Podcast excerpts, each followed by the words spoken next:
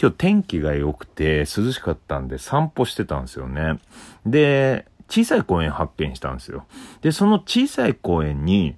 噴水があったんですよね。で、その噴水がすごい水圧だったんですよ。で、そのすごい水圧に気を取られている女の子に気を取られて木に頭ぶつけました。三拍子高倉の高倉ラジオ。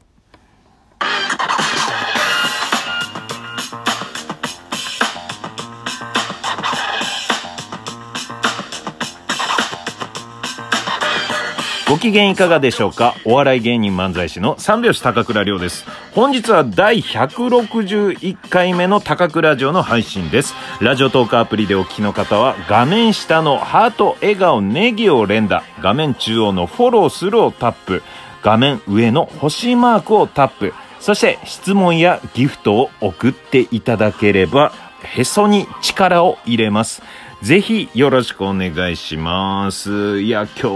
は本当に散歩日和。これぞ散歩日和というね、感じでしたね。千歳船橋というね、小田急線沿いの、駅のところでですね、ちょっと用事がありまして、で、そこから下北沢までずっとね、散歩して、1時間ぐらいかな。その間にそのね、水圧がすごい噴水。公園はね小さいんですけど、その噴水だけ これでもかっていうね水圧で、高くはね上がってないんですよ。低く水圧があるっていうね、うわーっていうね、これのオシュレット欲しいぐらいのね、オシュレット好きなんでね、ぐらいの水圧の噴水見つけてね、いいなと思ったりとかね。あとは昔ね、その間にある千歳船橋から下北沢小田急線ねに下北沢の隣の世田谷代田ってとこ住んでて、よくその辺散歩してたんですよ。で、梅ヶ丘っていうとこにある羽木公園とかね、も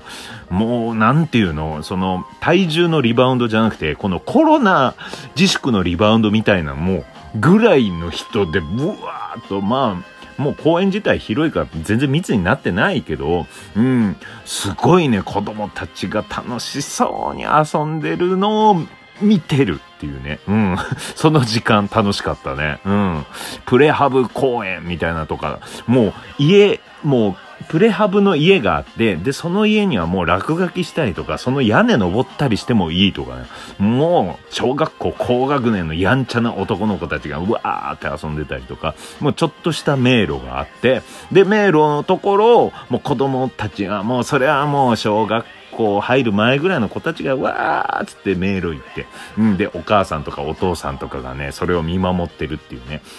でわーっつって男の子がねわーって迷路入ってて、迷路の外から出てきてお母さんの時に「あー」っつって、そしたらお母さんが「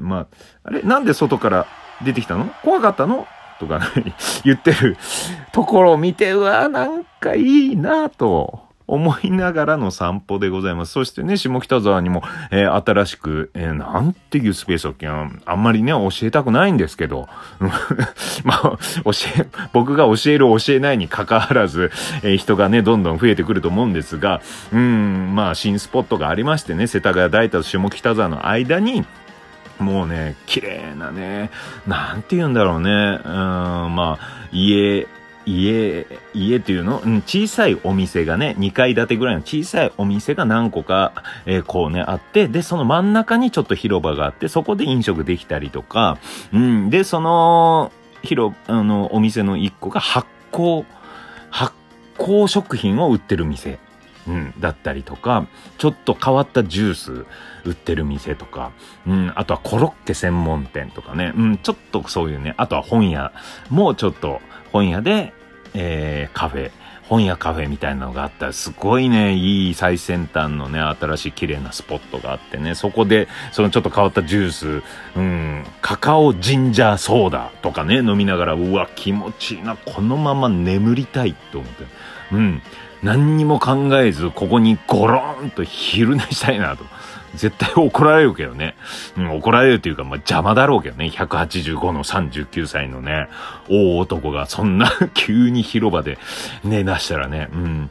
そんなことね、まあそこをちょっとね歩いてたら、散歩したりね、ジュース飲んだりしてたら帰ろうと思って下北沢に向かってたらですよ、なんかね見たことあるような人が、ロケっぽい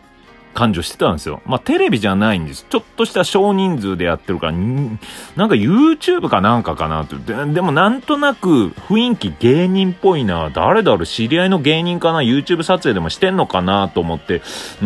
じーっと見てたら、宮迫さんでしたね。宮迫さんが YouTube 撮影してました。全然わかんないもんですね。宮迫さんって、まあね、本当に YouTube 宮迫さんのも見たことないですし、まあ、面識もね、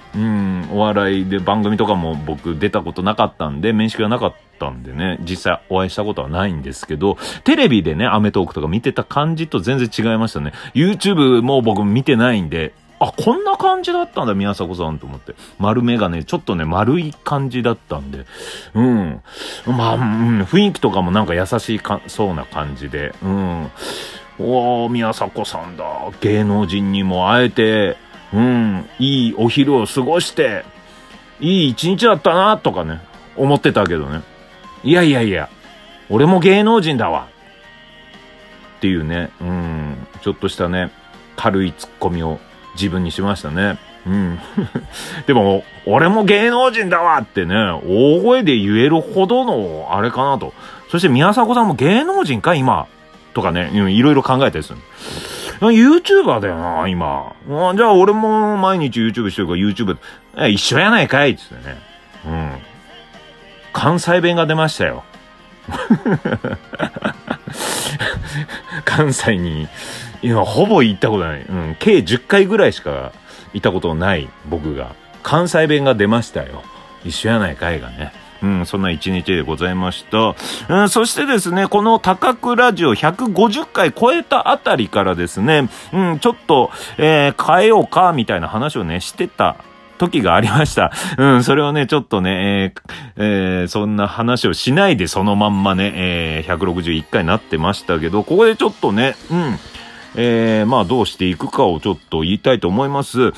高倉城、結構ですね初回から聞いていただいている方はですね、ある時期から毎日テーマを決めてですね、こうしたらいいんじゃないのコーナーとか、あと高倉ランキングのコーナーとか毎日テーマを決めてやっておりました。でメッセージホームというのもね作って、そこにメッセージを送ってもらってやってたんですが、それをやめます。はい。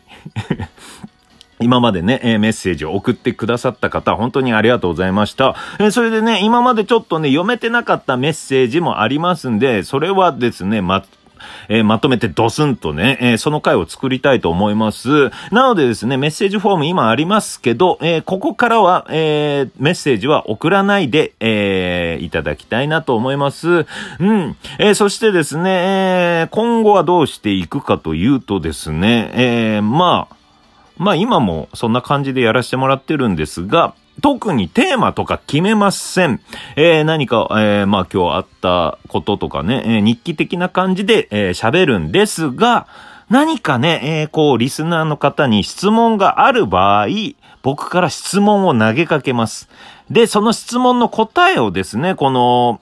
お便り、のまあこのラジオトークアプリについているお便りの方で、返信していただければいいかなと思います、このラジオトークアプリでも質問投げるっていう機能もあるんですよね、僕の方から。なので、例えば今日ね、例えばまあこの間もあったけどお風呂入った後にバスタオル、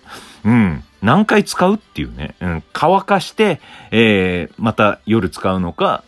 次の日使うのかとかね、一回でもう洗いに出すのか、これみんなどうみたいなのを聞いた時にはですね、このお便りで、送っていただければいいかなと思っております。まあ何かあったらですね、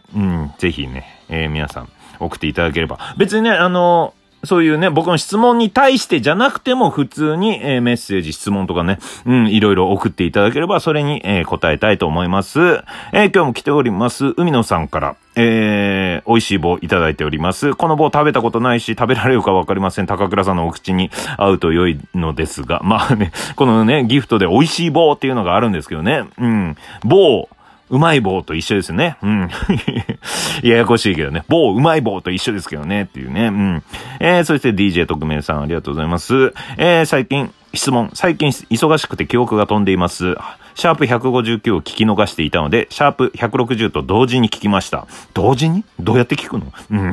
まあその後聞いたのかな。曜日感覚もなく生マンデーをリアルタイムで見ることができませんでした。エナジードリンクを飲んで頑張っています。お疲れ様です。はい。DJ 特命さん、頑張ってください。そして、コッティさんからね、コーヒービトをいただいております。高倉さんこんにちは。土曜日の配信の漫才珍道中、面白すぎやしませんか？前回の配信で次の区が決まりましたが、高倉さんは東京23区の中でどこ、エリア区、が一番好きですか？まあ迷うね。どこが好きか迷う。またね、この漫才珍道中でね、いろいろ言ってるんですが、まあ YouTube のね、企画で、まあ新宿も好きだしね、この間ね、中央区も行ってまいりました。中央区もいい。そして住んでたね、まあ今日散歩した世田谷区とかもね、めちゃくちゃいい。そして今住んでる杉並区もめちゃくちゃいいんですけど、一番決められないかな。まあその漫才珍道中で全部回った後に、多分ね、発表するかもしんない。このラジオでね。いや、も